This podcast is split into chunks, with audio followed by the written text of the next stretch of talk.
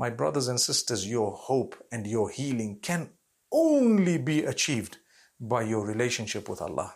There's no other way. When you relate with Allah subhanahu wa ta'ala, you have a lot of hope. And remember, the hope is not only for the healing of this particular world, but even for the hereafter. So if we move on to the verses, Allah subhanahu wa ta'ala says He's going to test you and He's going to test you with a lot.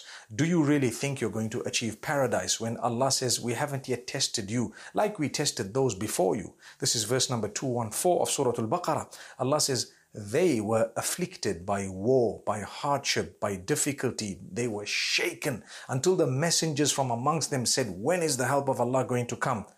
Now the verse of hope. Ala inna.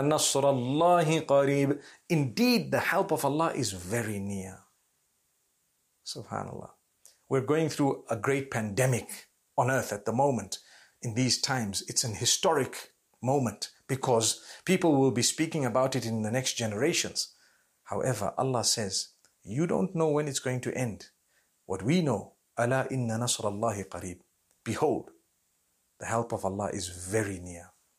Have hope in Allah. Your days will be better. The days will be good. And you will come out of this. And the tough days will be changed by good and easy days by the help of Allah. So don't despair because the help of Allah is very near.